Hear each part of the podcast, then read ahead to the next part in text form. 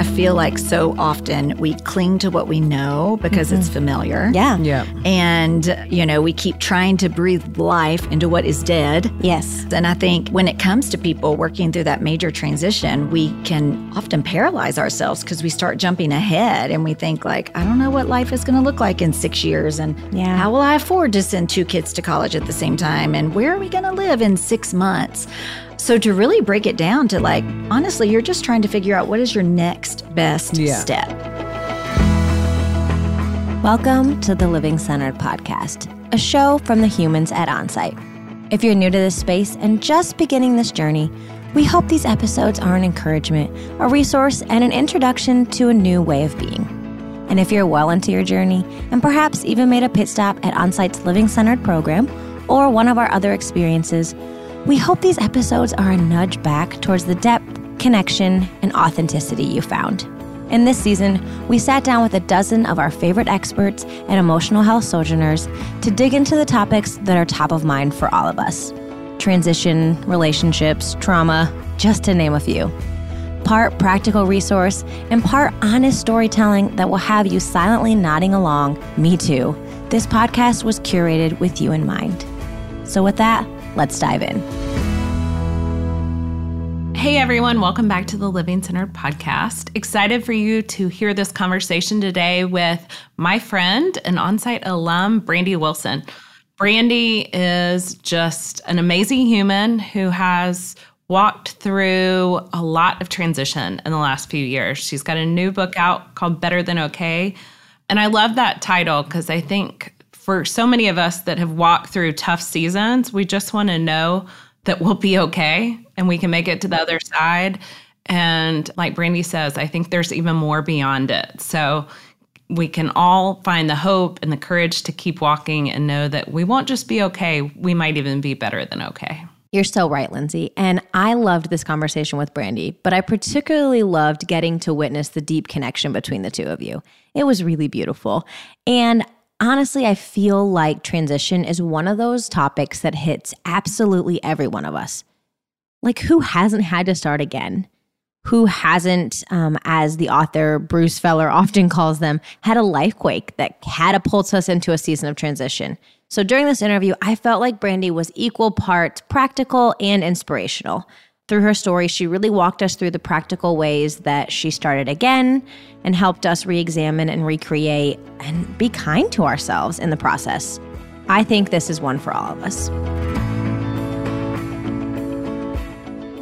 When I first met you and connected with you, your Instagram handle of the time was like Brandy and Boys. Yes. And I remember you had like yes. this picture. You were, I went to Crosspoint mm-hmm. and you were the pastor's wife yes. and super involved in the leadership of the church. But you just had the cutest like uh, profile picture. You were in like this little hat. Yes. I like can picture it still. and I was like, I want to be her friend. Like you just were so seemingly like full of life and yeah. like the way that you loved and cared for your boys, especially. Yeah just like really spoke to me even before I got to know you. You know, I just was like, you just seemed, you like broke the mold for me mm. of what like a pastor's wife was. Oh Cause you like had some edge to you and the little hat, you know, and like you just um were like super approachable and warm and like in your life and very comfortable putting that out there um at the time. So just think about all the transitions that we've walked through and it's just been such mm-hmm. an honor to like be both an observer and a friend and see how much you've like grown mm.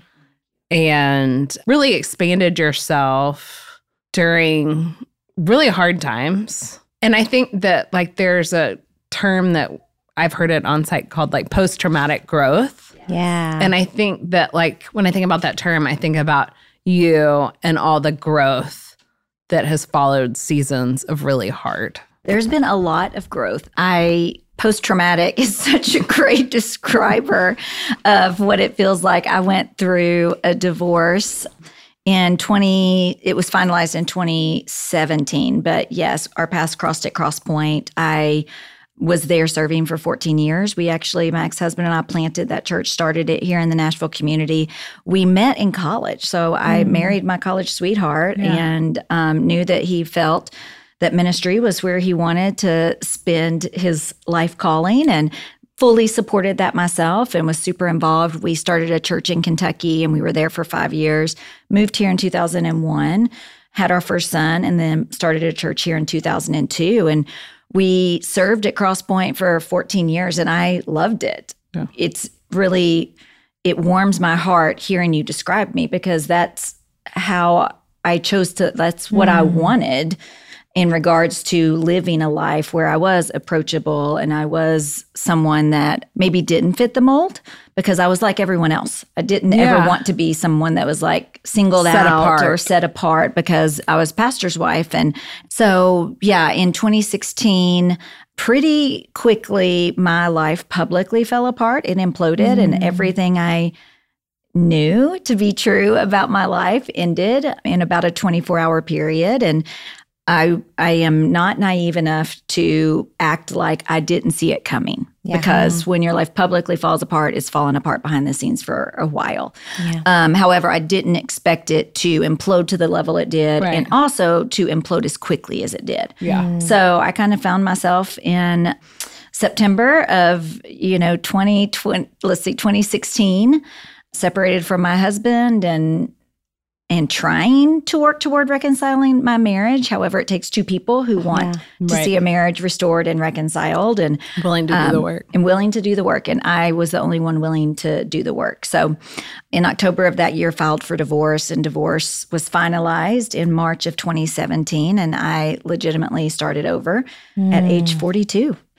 And I will That's really say, fast from September of 2016 yes, to March of 2017.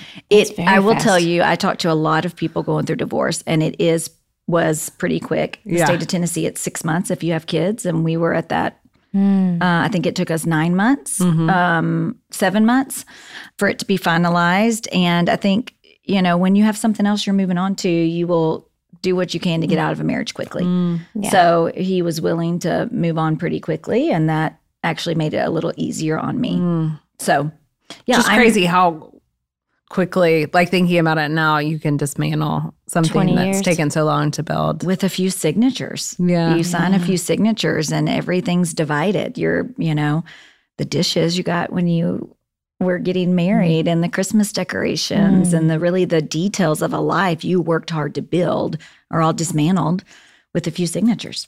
Yeah, it's crazy. Thank you for sharing all that. Yeah, of course. I mean, a lot of life. You Yes. just shared really quickly.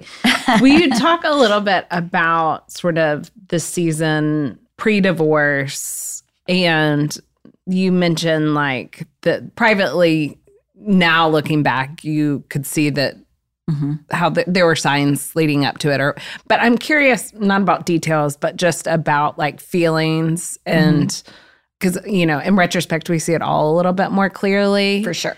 What advice would you give now to someone who is sort of in a season pre maybe big mm-hmm. transition but mm-hmm. like trying to manage the struggle Yeah. Yeah. Yeah. And I think that's kind of a hard question to answer because what I will tell you is that in the midst of it, I felt like I was doing everything I could do. I knew there had always been a lack of emotional connection. I knew that that I was aware in the course of the marriage that there had been two times that trust had been broken, that we had met with a therapist to try to mm-hmm. work on repairing that and had reconciled.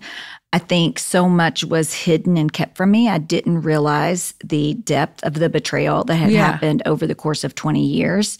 And I think one of the things, Lindsey, that made it hard for me is, and you can probably like affirm this, is everyone in my life loved him. mm-hmm. Everyone, you know, he was super successful. The church was one of the fastest growing churches in the country. The church was growing exponentially. He traveled and spoke and had book deals. And everywhere I went, people would tell me, I love him. He saved our marriage. He gave me the courage to quit my job. He has, you know, shown me scripture like I've never understood it before. So I think one of the things that made it really difficult is in being told everywhere I went how awesome he was, then I just had to assume that I was the problem. Yeah. So I did a lot of individual counseling and and to deal with things like you know, we all have stuff from family of origin and we all have things that happen as we're growing up that we need to deal with. And I would do all of that work individually Yeah. and feel like I was getting healthier and show up and it's not changing anything in that relationship. So I think for me it was really difficult and it had to get really bad for me to almost recognize that I wasn't the problem. Hmm. yeah. And I'll be honest, I'm being told I was the problem in a lot of Yeah, ways. yeah, That I was insecure. I wasn't, you know, a good leader. I wasn't naturally gifted at that. I didn't have great time. Like I'm being told these things. So I think the the reality of what is really going on here was really foggy for me to be able to find the truth in the midst of that. I did have a couple of moments. I knew I was not loved the way I loved yeah. him. So I knew that that wasn't reciprocal. And I had a couple of really clear moments where I remember thinking, Am I going to regret that I stayed in this marriage when I'm Mm. 80? Yeah. But then I think I believed, man, you just You stick it out. And this is a busy season and career is crazy. And Yeah. at some point, he'll have time for me. But, you know, life was busy and I had three kids in five years and Yeah. raising a family and growing a church. And there wasn't a lot of, as much time was not given for reflection as should have been given.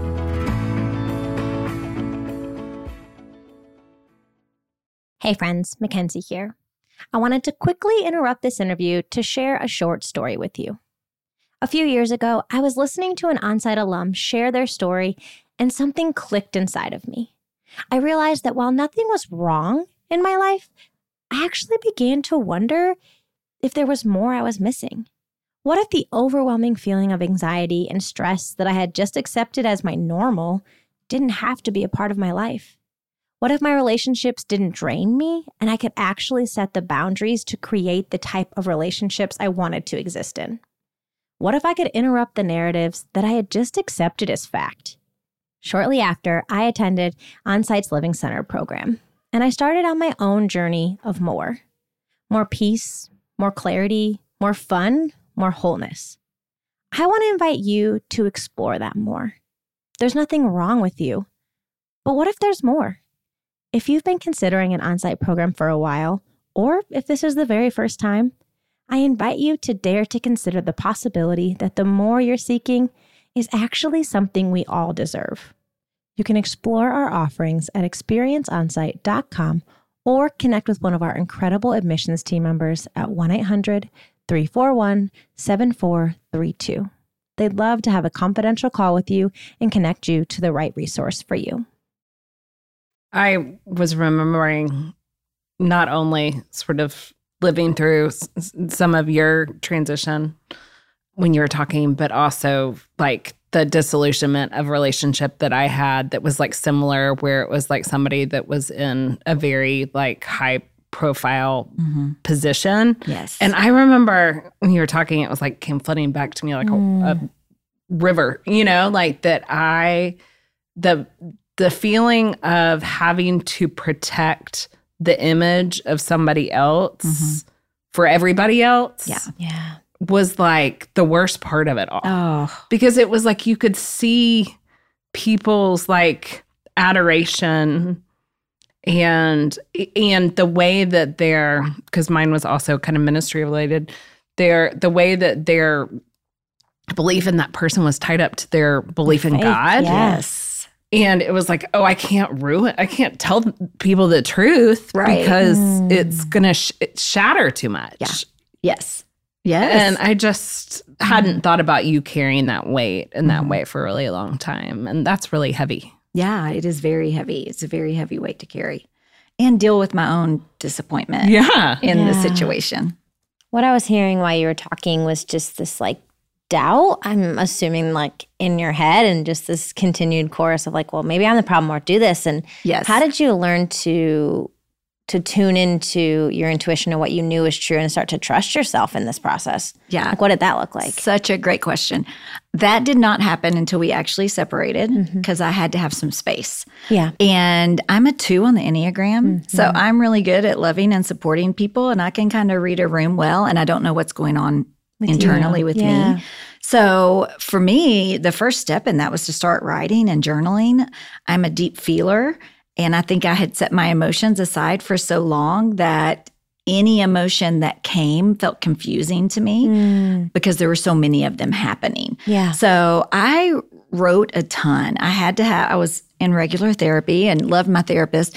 But in between my hour, hour and a half sessions every week, I had to continue to process, to start digging in and getting to know myself. And one of the things that happened that kind of kickstarted that is we were in a joint counseling session that went terrible terrible. Not that any of them went good or I might not be here, but it went terrible. And I remember getting in my car, we'd driven separately, and putting my head on the steering wheel.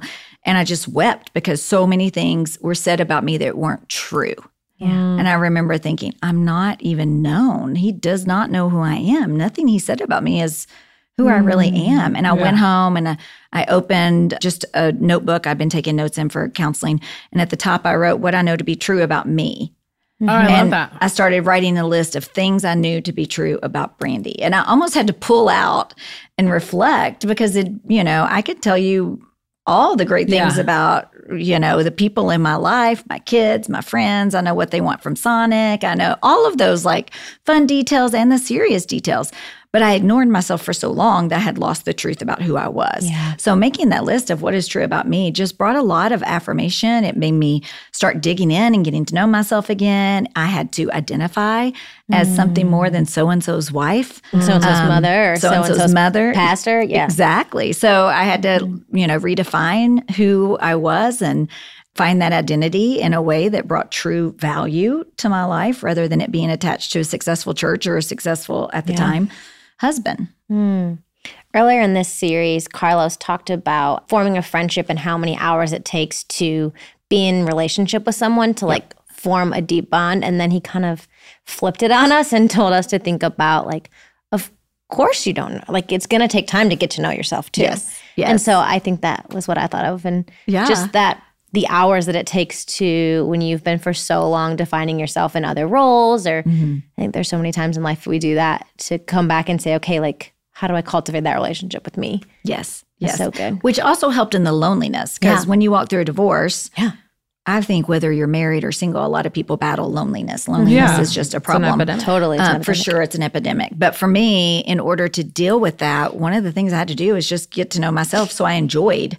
My, I'm actually an introvert, um, hmm. but highly relational. So I had to mm. be able to measure like when do I need people, and mm-hmm. when do I just need to take some time and be by myself. And I had more alone time than I'd ever had. And I, mm-hmm. I'm in a 70 30 split. So I still have my kids the majority of the time. But every other weekend is more time than I'd had in years. So at first, I would fill all of that time mm-hmm. with yoga mm. or movies or meeting friends or. And I realized that in order for me to heal, I had to get to know myself again and to realize that I actually enjoy being with myself. As crazy as it sounds, I enjoy my own Yeah. company. yeah. Um, and that's hang. not a bad thing. You're a great hang. It's true. That's awesome. what were other sort of like benchmarks or breakthroughs of sort of the middle period of like just fighting through the transition Yeah. itself? You know, I am an onsite alum and I did the Living Centered program. I think it's a five years ago, six years ago, this coming January. My Um, very first week at onsite on staff. Wow. Yes, it was. You and uh, a couple of other friends were uh, in that program group, and it was like, oh, I'm here. Well, they're here. Some It's so familiar fun. faces. Yeah. I actually had this moment in my own therapy time with my group where the clarity of the fact that I was carrying someone else's shame because they were too weak to deal with it Hmm. was eye opening for me. And and it happened in this really you know reflective way where there was a person who I was working with who was representing my ex at the time and and just the way that my therapist unfolded it I think I had never realized I thought all of that was my own shame and for the mm-hmm. clarity to be the realization and clarity of like no the shame you're carrying has nothing to do with you Yeah, not your it actions. originated somewhere else and has been put on you because this person's too weak to deal with it mm. that was huge for me and allowed me to release and take off a weight that I didn't even realize was possible to remove. Yeah. It's great. Other mm-hmm. Moments of clarity or Yeah. sort of like I'm I'm making it through this. Yeah, I think in regards to parenting my kids, there was something about us starting over in a new house that mm, was mm-hmm. huge for us. I didn't want to keep the family house. One of my kids had I was tucking him in one night and he was crying. I'm like, "Tell me what's going on." And and he said, "I go to school and everything's fine and everyone's happy and then I come home and things are still not the same here." Yeah. So I chose to sell our house and and I kept the kids in the school system, but we started over in a new neighborhood and I remember my contractor telling me because we had to do a lot of work. The house is as old as I am. So it needed a lot of um, just care and love. And it wasn't finished when we moved into it. So he was like, You're going to have people in and out every day. They're going to be painting. They're going to be mm. like, it's going to be miserable. And I'm like, Oh, we'll be mm. fine. He's like, No, I don't think you understand. It's going to be terrible. They're going to be sanding. There are going to be people you don't know. Like, I'm like, Oh, no, we'll be okay.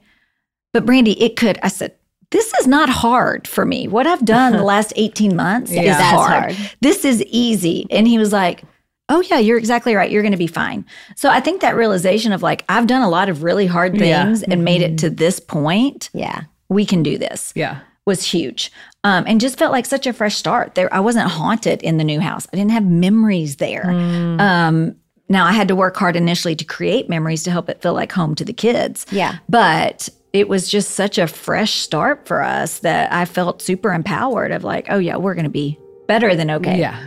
Better than okay. Better than okay.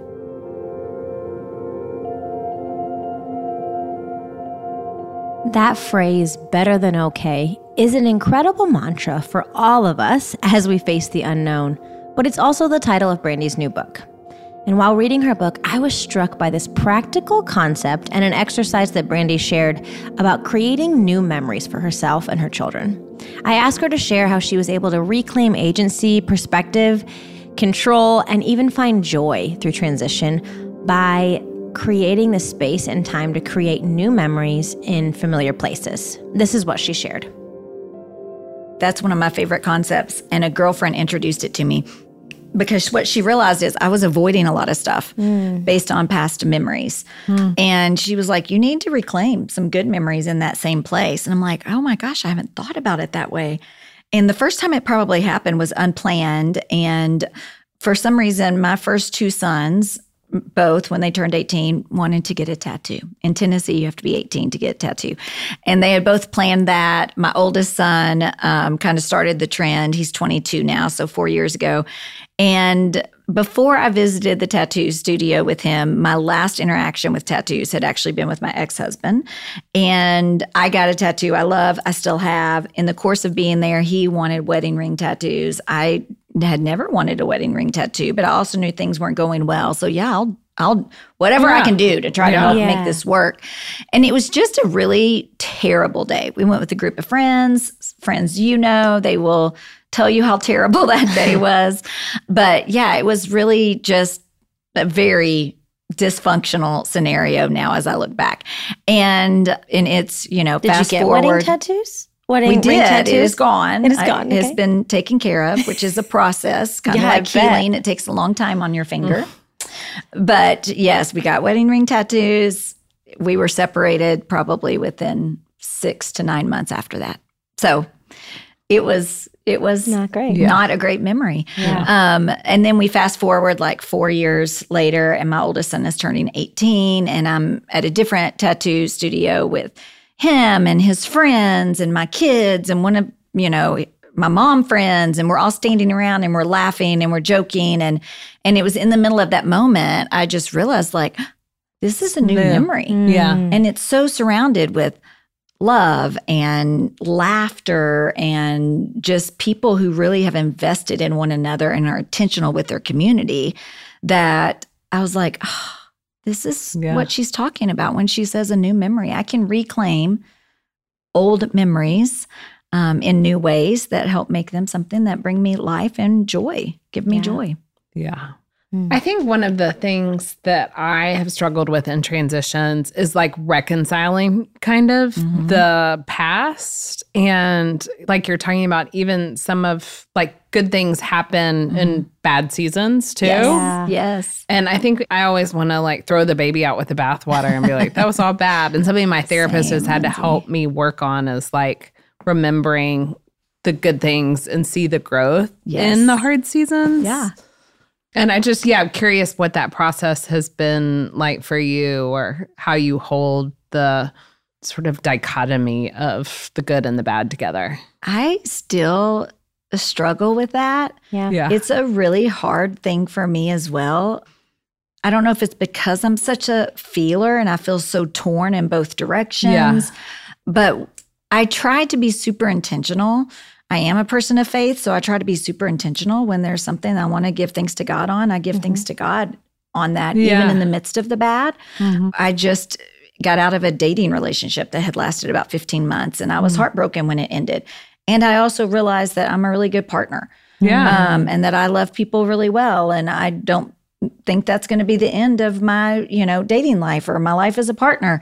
And I was also sad that yeah. that relationship ended. So I think for me, in the midst of that, I have to be super clear on what I'm feeling to make sure I'm pulling the good mm. out and not just sitting in the bad. Yeah. I tend to be glass half full anyway. Yeah. So I have to almost be more intentional to be like, yeah, that really hurt and I'm sad about it. And then when that happens, I always feel like, I mean, no one likes to feel pain or be sad. Right. So I'm trying to dig out of it with the good. So I try to be just super intentional to name both, recognize both and make myself have to feel the bad when I need yeah. to feel it, mm-hmm. and also recognize the good and who the giver of good is. During the intro of this episode, I mentioned Bruce Feiler, and he is an author who wrote an incredible book called Life is in the Transitions. Through a multi year study, he uncovered that the average person goes through one transition every 12 to 18 months. So, if you're not currently walking through transition, you're either about to or have just been recently. And if you're not today, someone you love most likely is. As we discussed Brandi's transition, she shared how she now gets to use her story to help others, and we wanted all of her advice for supporting the people in our lives as they walk through transition.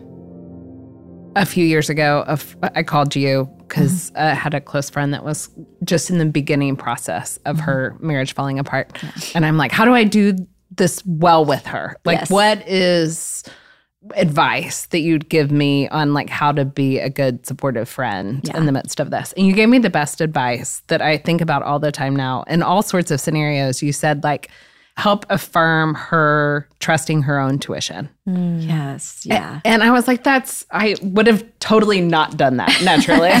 so it was like so helpful to have that sort of in my mind all the time yeah, of yeah. instead of when she would ask for advice. Yes. Even I would say, like, what do you think? Yeah. You really know yourself and your girls so well. Like, you've got this, yes. you know? Yes. And so I just am grateful. What is other kind of advice that you'd give for people that are walking alongside people who are experiencing transition? That's yeah, a good question, I, I think um, grief often comes with transition.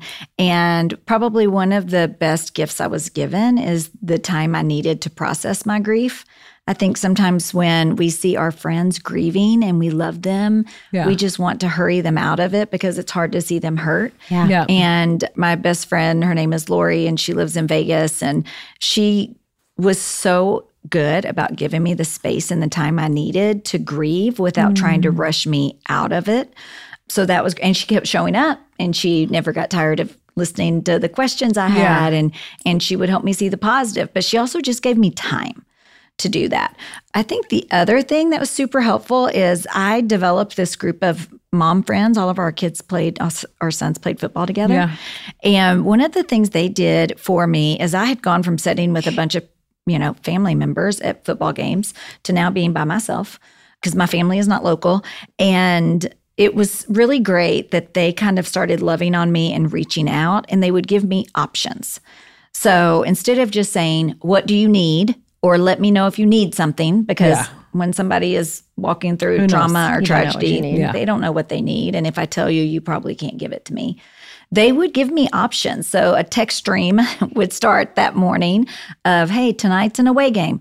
Do you want us to pick you up and we can ride together? Do you want to meet at the tailgate or do you want us to save you a seat in the stands? And it empowered me to make a choice and to make a choice based on what I was most comfortable with.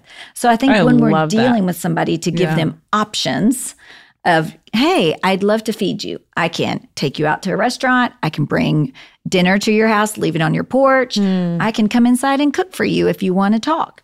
And give those options where they get to make a decision and a choice, which helps them feel like they have control somewhere Yeah. when life is falling apart. So often I want to show up for people and I'm not exactly sure how to do it. I don't want to do the wrong thing. And so I mm-hmm. like the idea of giving you options of like, I can't do the wrong thing because I am asking you what you want. Yes. You know? Yes. Yeah, for Yeah. sure. I remember one time you had a friend who was sick or something, and you said, What do you want? And they told you very specifically what they wanted you to make. When my friend Kate had COVID, she told me like she sent me a recipe for Yeah. the soup she wanted me to make for her. I was like, I need to get better at this. I am terrible at like naming what I need. I was like, That's okay, I can figure it out. Yeah, that's great. No, I just thinking of that. It's very impressive. Another thing that I was curious about is I think a lot of times when we experience transition, mm-hmm. like the people in our lives are also experiencing transition, mm. kind of maybe because it's the same thing that happened, or sometimes they're experiencing transition of their own. Like, how, any advice on like navigating being in your own process mm-hmm. and doing the healing and the personal growth work that you need to sort of like get through Yeah. and allowing other people to kind of be in their process. Yes. I imagine you had a lot of that with leading a church and people were grieving this person that you were talking about, everyone loved. Yes. Simultaneously, you're grieving it. So I'm interested to hear. Well, no, and that's such a great question. And I had a terrible time with that initially because mm-hmm. what I knew about my situation is a lot of people had been hurt mm-hmm. in that scenario. A lot of people had been hurt in a lot of different ways. So, not mm-hmm. just by the resignation, but stuff from the past that had caused a ton of hurt that was just starting to surface after the resignation. And because of the way it impacted me, I knew those people were never going to receive an apology. Yeah. And I remember being at drinks with some friends, and I went to leave that evening, and one of them just stopped me and started confessing a relationship that she had been part of, you know, with my ex husband, and and it so caught me off guard. Mm. and Yeah. instead of thinking about how I could handle that and what I needed, I immediately went to what she needed, and I mm. listened to her and over and over told her how sorry I was. And her husband was there, and I apologized to him because I knew they would never hear the apology from the mm. person it needed to come from. So I I just went Took it for into this is how mm. someone needs to be cared for when they have been hurt the way these people have been hurt. And I left that situation, knew it was very heavy, but also I'm like, I can manage this. I've yeah. I'm doing so well. And then three days mm. later, I couldn't get out of bed. Yeah. And, you know, I went to my therapist that week and she said, At what point are you going to stop taking care of everyone else and just take care of yourself? Mm. So like, good. at what point are you Yeah. going to say, Don't tell me anything else? I probably know what you're going to Yeah. say and walk away from a scenario like that. And and that was pivotal for me. I mean, man, my depression spiraled and I couldn't get out of bed 3 days later. It was bad. Um, but it also made me more accountable to I'm the one who put myself in this spot because I didn't take care of myself. Yeah. And I had to really separate from that. And I'm very clear now on because people want to send me stuff they see or, you know, screenshot things on Instagram and social media and send it to me. And I'm like, oh, I I have them blocked for a reason, or I don't see their stuff on purpose. Because I think people think they're helping when they're not. Yeah. Yeah. So yeah, I think that's a really Yeah. hard place to be in, and you have to take care of yourself, Yourself and first. not feel responsible for other people's healing. It's kind of like the oxygen mask on the plane. Yes, you know, put it on yourself yourself first. and then take care of others. On the same side of that, I wonder what it looked like for you as a mom transitioning and, mm-hmm. you know, being there for your boys and walking through that. Like, what did you're not responsible for other people, but you are responsible for these boys to help them transition. And what did that look like for you? How did you find that balance and maybe even invite other people in Yes. to help with that, help shepherd them? Yeah. I think one of the things I realize I did now that I didn't have language for then is I taught in the way that I processed that and leaned into my own healing, I was teaching my boys how to manage loss and not to just avoid loss. Mm, that's good. Um, and I think that's so important for kids to mm-hmm. realize. Actually, Bill Lokey said at Onsite when I was there, your child's resilience is directly impacted by the parent's ability to own their story, understand their story, and communicate their story. Mm. That sounds like a lot. However, for me, when I realized like me taking care of me directly impacts my kids, Yeah. just by taking care of myself, that was like permission to continue to dig in and do the work I knew I needed to do. Yeah. So, you know, my kids would tell you right after it happened, our nest got really tight Yeah. and also became very honest. When we moved into that house, it became, I declared it, this is a house of truth. And, you know, if you tell the truth, we can figure it out. We've all lived in lies for way too long. We don't do that anymore. That is not the life we live. And honestly, that has been a really great Yeah, it's like, amazing. value for us. I have learned things I wish I didn't know. and when I say like, mom doesn't need to know that, they're like house of truth. And I'm like, oh. when your culture gets turned around on you, it's a little tough. But I did. I made our nest super tight to protect Mm-hmm. them and said, we only we live an honest life. Yeah. Now. And we all needed that layer of protection to bond us together and heal. And always was super open about myself doing therapy, about what I was learning, introducing language that had not been used before. But I really think just the fact that I gave so much time and attention to my emotional health. yeah.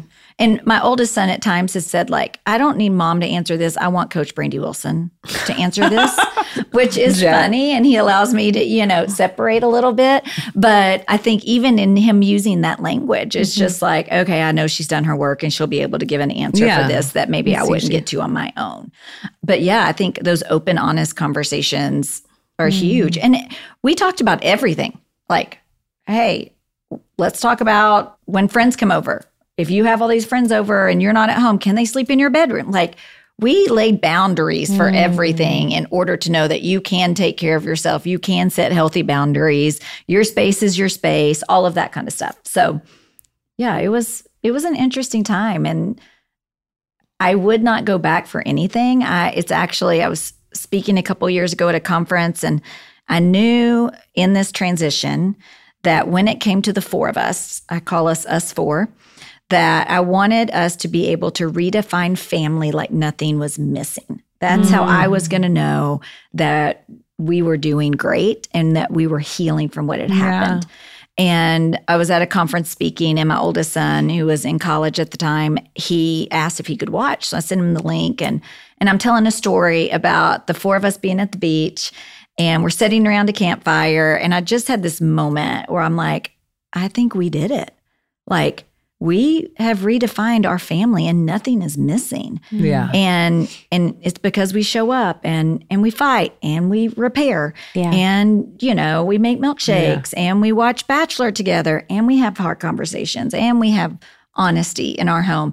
So i just had this overwhelming moment where like i didn't want this to be part of my story. I didn't want this to be part of my kid's story and i wouldn't go back and change our lives for anything Yeah. and when I went to the green room afterwards, he had sent me some text messages and it was super cute. He was like, That joke was funny. They were laughing and the audience, hmm. they're loving you. It's so good. And then I got to the last two text messages and he said, I couldn't agree more. I hmm. wouldn't change our lives for anything. Aw. And there was that So moment of sweet. like, okay, we, and it, Yeah. I'm going to be honest, it's not me doing it. It's the four of us putting in that Oh, work I love that. together that helped redefine our family where nothing was missing. Yeah. What I kept taking away from your book reading it was just this idea of like trading good for great or not Yeah. even good. Yeah. But what you believed was good. Like Yeah. this is this is a known quantity. This is what we're doing. I'm fighting for this and almost fighting tooth and nail for something that you couldn't have expected on the other side. Yeah. Um, and just hearing you say like I wouldn't change it is Mhm. really beautiful. And so um, how do you help people as a coach, as someone who's walked through this, kind of open their eyes to what I can't imagine, but what could actually be great. Am I willing to risk what I know Yes. for something more and like and take the steps to build into that? Yeah, that's such a great question because I feel like so often we cling to what we know because it's mm-hmm. familiar. Yeah. Yeah. And, you know, we keep trying to breathe life into what is dead Yes. rather than embracing the new that God is offering us. And I think when it comes to people working through that major transition, we can often paralyze ourselves because we start jumping ahead and we think like, I don't know what life is going to look like in 6 years and Yeah. how will I afford to send two kids to college at the same time and where are we going to live in 6 months? So to really break it down to like honestly, you're just trying to figure out what is your next best Yeah. step. Mm-hmm. And to be able to look at that and ask reflective questions and teach people how to get curious about themselves. I love earlier you said, I'm curious. I'm like, that has been one of my favorite qualities I've embraced mm. In the last couple of years is curiosity about self and curiosity about others. So just asking questions that allow them to dig in and be reflective and help them figure out what is their next mm. best step because that's when they feel empowered and they want to take that step toward healing. Brandi mentioned earlier in the episode that the Living Centered program had been really impactful for her in the midst of this huge life change and the process of rediscovering herself as she was starting over. People often seek out our programs in the midst of transition, and we often hear, How do I know if it's the right time? So we asked Brandi this question When did she know it was the right time to attend Onsite? No, I'm glad you asked that because initially I thought I was going to go during the separation. I was just trying to do whatever I could to fit. I mean, I got Yeah. a doggone tattoo. I didn't want trying to fix. So, like, I was willing to do whatever. And it didn't work out just because I knew I couldn't leave my kids for seven days without contact when mm-hmm. things were that traumatic. So, for me, I had been divorced almost a year before I went to Onsite. And I was, it was perfect timing because at that point I had a lot of the questions answered as far as where are we going to live? What am I going to do, you know, for my income? What does it look like for the kids and I as far as custodial time, Yeah. that kind of stuff. And mainly because at that point I went to try to get Brandi healthier rather than to save my marriage. Yeah. I think if I'd have gone during my separation, it, the intention would have been, what can I do to save my marriage, rather than what does Brandi need to do to get healthier. Yeah. Um, so when I went post divorce, it was actually really great timing for me because I was just thinking about myself um, and what are the steps I need to take in order to be healthier in all of my relationships, you Yeah. know, with my kids, with my parents, with the people I work with, friendships. It was more about me rather than fixing me for someone else. I love that. And I mm-hmm. think that is so true of so many people. Yes. It's like they want to go to fix themselves mm-hmm. to make a marriage work or make a job work or, you know? Yeah, And like it's best to go when you're willing to really look at it all and totally change my perspective. And what I found doing the program, like I think for a long time, I wanted to get healthy for my partner. I wanted to get healthy for my future kids. I wanted to get healthy for this, that, that, that. But when I went and did the work for myself, I was able to like own that. And then the result was the same. I was healthier for them. I did show up differently. I was able to do all the things I wanted to do and to be the best version of myself. But by starting and being the best version of myself, I could be that for other people. Yes. Um, and Totally it was agree. not selfish; it was selfless. Yes, you know, in a exactly. weird, a weird counterintuitive way. That's so good.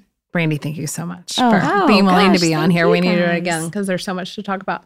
One of the questions we ask a lot as we kind of wrap up is Mm-hmm. like, do you have a practice that you do daily or weekly that kind of helps keep you grounded in the present? What is yours? Yes, I journal, Journal. every day. Yeah? yeah. Um, Do you have a prompt or you You freestyle? free journal. What or- is that? You know, I do all of it. I usually start with gratitude. So I try to list three to five things, um, which also kind of feels like I'm catching memories of my family and life at the same time. And then I usually go into stream of conscious writing, what I'm feeling, what I'm trying to process. It often moves into prayer. But yeah, it's just a lot of stream of conscious. I sit in the same place every day when I do it. Mm. Um, it's so funny. I get my son off to school, make my coffee, feed the dogs. And once I pick up my coffee mug, the dogs run and hop on my bed because they know I'm going to go sit in the chair in the corner. Mm. So it's like that space is cozy and comfortable. Mm. I have all my supplies there and a candle. And it's just like, I truly relax and that's my time and that's my way to stay grounded and present in what I'm feeling and what life is looking like. Mm. I love it. That's lovely. Well, thank you so much. This has been so lovely. And thank I'm you for having me. Just really grateful for this Y'all conversation. Awesome. Thanks for listening to the Living Centered podcast. If you're enjoying the show, we'd love for you to consider leaving us a review or rating on Apple Podcasts, Spotify, or wherever else you listen. It only takes a few seconds to navigate to the show in your app and select the stars to begin your rating. It helps more people find the show, and we really appreciate it. Thanks so much.